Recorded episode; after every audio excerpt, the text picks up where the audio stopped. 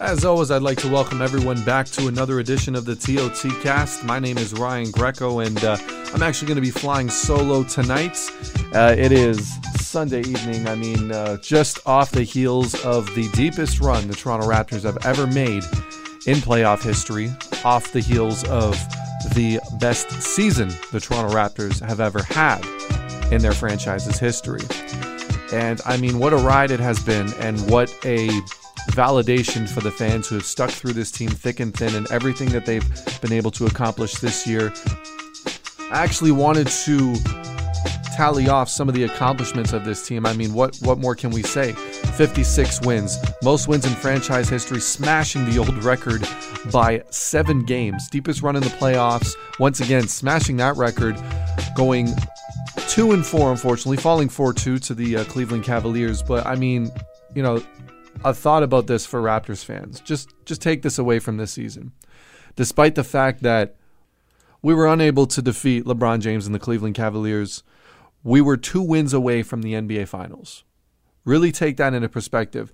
It's one thing to look at how far we've come, but to think about how close this team was to what would have been an absolute nightmare for ESPN or TNT or anyone who had the NBA Finals uh, having you know, even though the fourth largest media market in North America, as a matter of fact, I actually think it might be the third largest media market as of me speaking this in North America, a fact that no one in the United States likes to bring up. Um, they they didn't get that matchup. The uh, and it looks like now with uh, the Oklahoma City Thunder now uh, dropping two straight to the Warriors, they might get their their uh, their fantasy match of Steph Curry versus LeBron James in the finals. Uh, but when you really think about the Raptors coming two wins away from the finals, I mean, I think that really puts it into perspective of how successful this season was. As great as all the other accolades for what this team had done, the NBA is one of those kind of leagues where really at the end of the day, great progress is always celebrated but we've seen countless teams come through the Eastern Conference the Atlanta Hawks, uh, the Boston Celtics recently, uh, the Indiana Pacers more specifically as well. And they're in the last, I'd say, 25 years or so, where there are these teams, and the Philadelphia 76ers that were led by Allen Iverson. Uh, these are teams that did extremely well. New Jersey Nets is another one there as they, they come to my mind as I'm rattling them off. These are all teams at one point or another finished in the top two or three in the regular uh, season standings in the Eastern Conference but they were never really considered serious title threats, even making it to the NBA Finals. Um, at the end of the day, it's all about the rings. It's all about the championships. And just to, to see how close the Toronto Raptors came to, to achieving that this year, who would have thought, you know, three years ago, if you had said, Kyle Lowry, a guy who at the time was ready to be traded by a general manager, by incoming general manager Masai Ujiri to the New York Knicks, and DeMar DeRozan, a guy who we never really expected him to be much more than what he was at the time. And to argue, really hasn't become anything else than what he already was at the time three years ago. Uh, these would be the two guys that would lead us to within a breath of the NBA Finals. I think it would have been hard to believe. I mean, that the core team that we had from three years ago is a major reason why we're even in this situation in the first place, at least as the regular season is concerned. Because when we want to talk about the bench, like let's talk about the bench for a second here. Cory Joseph, DeMarre Carroll for a certain time when he came back into the starting lineup, but I guess more specifically the supporting cast. Bismack Biyombo. I mean, he he became the Steven Adams, if you will, of the Eastern Conference. Uh, you know, he he's made himself famous more or less, and now he's garnering what a lot of GMs are saying anywhere between 16 and 17 million dollar contracts next year. Uh, it's going to be expensive to keep him. Um, when you talk about Cory Joseph, who I think was arguably uh, the most important bench player that they brought, with the besides Bismack Biyombo, uh, onto this team this year.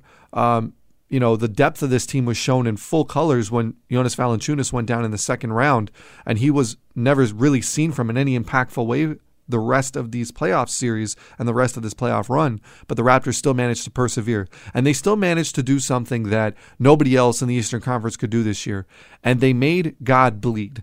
They made King James and the Cleveland Cavaliers, a team who many were comparing to the uh, 2001 Los Angeles Lakers, who went 15 and 1 in the playoffs, a lot of people were thinking they were steamrolling the Raptors. They were going to go right to the Eastern Finals, and who knows what they were going to do against Steph Curry or Oklahoma City. But the Raptors proved them wrong. So, with all of that being said, making God bleed, let's talk about that for a second. Because this was a team and this was an organization and a fan base and even a country in a lot of Canadian Hoops fans' eyes who felt like they were completely disrespected from start to finish. You could talk about any of the names that were thrown out there Tony Kornheiser, Skip Bayless, Stephen A. Smith. Uh, I mean, the list can go on and on of a lot of people in the States, a lot of very notable and well respected journalists in the States. And I'm not specifically talking about Skip Bayless when I say that, but to any point, the um, these all of these analysts, all of these people who get paid to watch basketball all year long were writing off the Toronto Raptors, and a lot of the hot takes were, well, if Kyle Lowry and DeMar DeRozan are not going to be playing at their top level, this team has no chance. And time and time again, although it was like it wasn't exactly a fun run to watch from a from a Raptors fans perspective, from my perspective, because we know how good this team can be when they're firing in all cylinders, but they found ways to win. And that's all you can ask for for a team that's learning how to win is finding ways to win when not everybody's on the same page. And that's exactly what this team did. And the supporting cast played such an important role in that. Um, with all of that being said, and the disrespect, whether it was Dwyane Wade not finishing up his his routine early enough to stand still and at attention for the Canadian national anthem, whether it was uh, CBS Sports polling us as the other team when it came to who they thought would win the uh, NBA Finals. Uh, definitely a, a, complete and direct snub at not just the Toronto Raptors fans, but even the entire country, because uh, you know, being the only Canadian team, that you know, you've got an entire country behind this team, and no one was taking us seriously. And then we went into Cleveland. We got steamrolled in two straight games, and everybody looked like they were being proven right. At least everyone down south was being proven right. And a lot of the analysts up here didn't think there was much fight left in the Raptors. But then we went into Toronto, and then we handled business in two straight games. But not just handling business, we made the most legitimate point of a threat. We became the closest thing to a threat, a real legitimate threat that the Cleveland Cavaliers had faced all playoffs in game four, leading almost wire to wire taking the best shots that Cleveland could throw at us. And at the time, they were coming out of Channing Frye, of all people. And we were able to persevere. Our two stars played like the stars that they were. And a lot of people, a lot of people, and a, across a lot of major networks down in the United States were eating their words. It was a beautiful thing to watch. Out of that, once again, we go back to Cleveland. Toronto Raptors lose badly. Uh, unfortunately, a mistake that they would not be able to rectify in this series. Then they finally come back to Toronto, show a little bit more fight, but really it was a convincing win from start to finish. The Cleveland Cavaliers just with more talent and a guy named LeBron James leading the way and their role players and their secondary stars doing what they needed to do closed out a win. And that was a closeout win by a veteran team that knew exactly what they needed to do, led by the greatest player of our generation. And there really was no shame in losing to a team like that. And the fans showed it. And not only did the fans show it, by now you've heard the clip, but I'm going to play it again because I think it's it's very fitting to cap off this season for the Toronto Raptors and it's only fitting that the most memorable quote from this season after all the things that have been said about this team by people outside the organization, it's only right that someone from outside the organization was able to cap off the season most appropriately by what he said. First of all, uh, you get, do you hear this? No, they're do you incredible. hear this? Unbelievable respect and much respect to these fans, to this country. This is unbelievable. I've never been a part of something like this in my 13-year career. Uh, this is special, and um, they really appreciate what their team did. I mean, it's fitting, right? The best basketball player of our generation, after what seemed like an entire two months of disrespect that had been shoveled in our faces about how good we weren't, even though we had finished with a franchise best wins, uh, seeding in the conference, um, all of those things combined, and all of the negativity that was being thrown at this organization throughout the entire playoff run. I mean, even fans ourselves a lot of us had a lot of criticisms for our best players not playing like our best players. But when the time came down to it, the Toronto Raptors not only rose to the occasion, they exceeded a lot of people's expectations, even up here. Uh, personally, I didn't think this season would be a success unless we had gotten to the Eastern Conference Finals. I know a lot of people who are in that same school of thought, both analysts and simple fans alike. Um, but seeing them actually make it there was an entirely different thing. I think that by the Raptors and this specific generation of Raptors getting past the first round, and then not only that, just beating teams that they were better than. That is the most important thing to take away from the season. The Toronto Raptors, when it came down to it, beat every team they needed to beat that was better that they were better than. The only team they lost to this year, the team that ended their season, unlike the two previous years beforehand, was to a team that was simply better than us. But we didn't go down even without a fight to them. We even made them sweat a little bit. We made Cleveland sweat a little bit. We made a lot of analysts down south sweat a little bit because they just got called out on their credentials by wrongly assuming what this team was capable of. And I'm going to say this right now Toronto was not playing above themselves. Toronto was not magically putting together a fantastic series that nobody expected, even though no one really expected it outside of the Raptors fans. Anyone who had sat down and watched this team play during the regular season, anyone who had sat down and watched this team play at its best, knew that they were more than capable of taking Cleveland to seven games, knew they had the talent, knew they had the depth on their bench, knew they had the. I mean, and, and not only that, I mean, you can make the argument that Dwane Casey, considering the fact that he didn't have his two best players playing at their best, navigating through two seven game series and a six game series with the best, arguably the best team in the NBA right now, did a masterful job coaching this team working through the rotations, giving guys an opportunity. There were a lot of questions that we all had for a lot of the moves that were made, but at the end of the day, he did the very best he could, and he should be commended for that. And I don't think he gets enough respect for that. But I'd like to also talk a little bit about the comments themselves made by James. At the time, it's it's crazy. I mean, it, listening to those comments coming from him mean a lot. As a matter of fact, as a Raptors fan, the sting was not as severe. Especially looking back on it now. I mean, I, I saw a lot of people who went from apathy to a little bit of joy, even, and pride that the best player of our generation, and I'm going to keep saying that because he is, uh, managed to find the words to describe our fan base in a way that we only seem to really appreciate. I mean, you get a couple of comments here and there from the from the the color, uh, co- sorry, from the in-game commentary on ESPN and on uh, TNT, which was nice. Um, but really,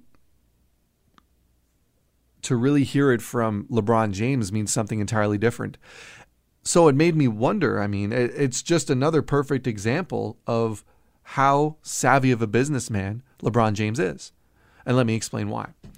You see, LeBron James is easily the most aware athlete of our generation. What I mean by that is this is a guy who never says a word without thinking it through. Ever since LeBron James has returned to Cleveland, he has been one of the most dialed in athletes that we have ever seen. Um, you never hear any kind of specific. He's got an entire team around him that keeps him informed about everything. He knows exactly what he needs to say at the right time. And at the end of game six, that was a perfect example of it. I mean, this is a guy who I guarantee you he heard about the issues with Dwyane Wade snubbing the Canadian anthem. I mean, that's practically his brother. He knew about the CBS polls calling Toronto other as opposed to us by name when it came to finding out who would win the uh, NBA championship. He was very vocal about uh, Donald Sterling back when he was still with Miami. Uh, he was he's been very vocal on a number of issues uh, when asked about them. Uh, but really, above all else, he he just I mean, this is a guy who signed a lifetime billion dollar deal with Nike, and Nike does not invest a billion dollars into somebody they think uh, can't handle it. Most importantly, though, what we're going to be getting, what you saw there, you better get used to. LeBron James is starting to have a very presidential feel about how he's moving around, how he how he talks to the media, how he handles certain situations. He is a very self-absorbed person. He does like to call out players in a passive aggressive tone and it's been documented plenty times but i do also feel that that even that image of him is is is uh, one that's just as easily portrayed by the media as it is actually true so what i really mean by that is i think the media has just as much to do with that perception as lebron james does but i think in a time now where lebron james realizes that entering this lifetime deal with nike has certainly changed his perspective on a lot of things and what people are going to be considering about his legacy. He's going to make sure he is the most endearing athlete, both on and off the court, in, in the last half of his career. Make no mistake about it. Those kind of quotes, that kind of likable guy that you almost want to go out and have a beer with, like a Peyton Manning, it is it is a it is a tactic straight out of the Peyton Manning book. What he did talking about the Toronto Raptors fans and team the way that they played against the Cleveland Cavaliers during this series.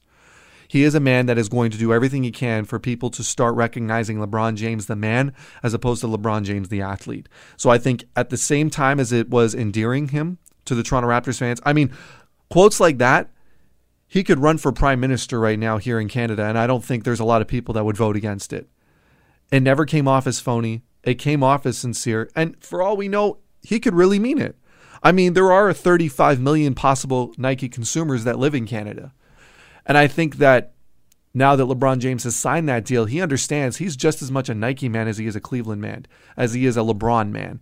He needs to make sure that his personal image is going to be squeaky clean, or at the very least relatable, going into the final half of his career because he's going to be selling a lot of things for Nike for a very, very long time, for the rest of his life. And people are going to need to eventually find a reason to invest and buy his products long after he stopped playing basketball, much like Michael Jordan. The exact same way as Michael Jordan, actually. People need to be able to understand that his brand is one of excellence, but also relatability in whatever it is that he sells. It's the same reason why he drives a Kia in the car commercials. The same reason why he calls out people saying, oh, he doesn't really drive a Kia. That's the very same LeBron James in those commercials before the end of game six that was telling us, oh, no, I really do drive a Kia, I swear. We all don't really believe it, no matter how much he claims to in his Kia commercial. Just in the same way that I don't necessarily completely believe that LeBron James found the Toronto atmosphere unique. Maybe he did. But I'm sure he's been to a lot of huge events in his life. But just the fact that he was even aware enough to pull it out, to see how intense that these fans are. But not only that, just understanding that Toronto is its own market, Canada is its own market. It's not one that has to be latched on to the United States. We have unique tastes, we have unique views, we have unique way of being who we are. And I think LeBron James recognizing that in that quote was one of the smartest business decisions he's made, at least to our faces, out in the open, not behind closed doors. It's one of the top business decisions he made in his entire career up until this point. Keep in mind, he came in here into the NBA. He was a this is a kid this is a guy, I can't even say kid anymore. He's 30 he's 32 years old now. This is a guy who was handed $10 million before he ever touched an NBA basketball or stepped on an NBA floor. Nike had that much belief in him. So don't be surprised when you start seeing presidential LeBron, as you might want to start calling him eventually, making more quotes like this, being a little bit more thoughtful in the way that he speaks to the media. Keep in mind, this is a guy now who's at a point in his career, especially if he wins a title, especially if he goes up against either OKC or Golden State and wins a title. This is a guy who can literally say or do whatever he wants to a certain degree. When it comes to talking basketball or criticizing people, whatever he says, he knows it carries weight. And I've never seen a more self aware athlete in the 21st century than we have seen LeBron James, with the exception of maybe Peyton Manning or even a Tom Brady. More or less, basically anyone outside of football. There's been few people with his range. Keep in mind, LeBron James isn't just an athlete, he's an icon.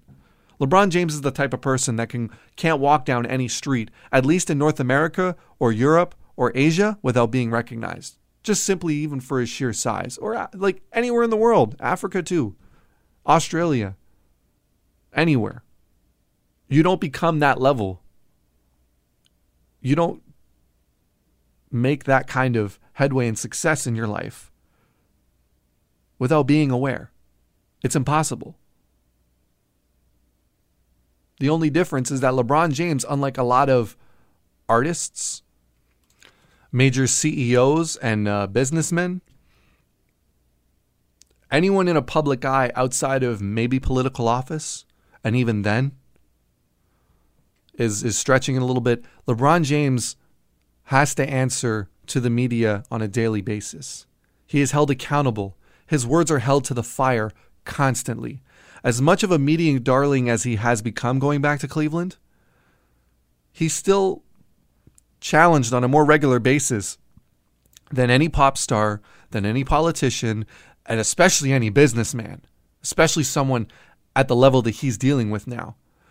He's exposed to questions, to accusations, to just about anything more consistently on a daily basis than any of those people combined.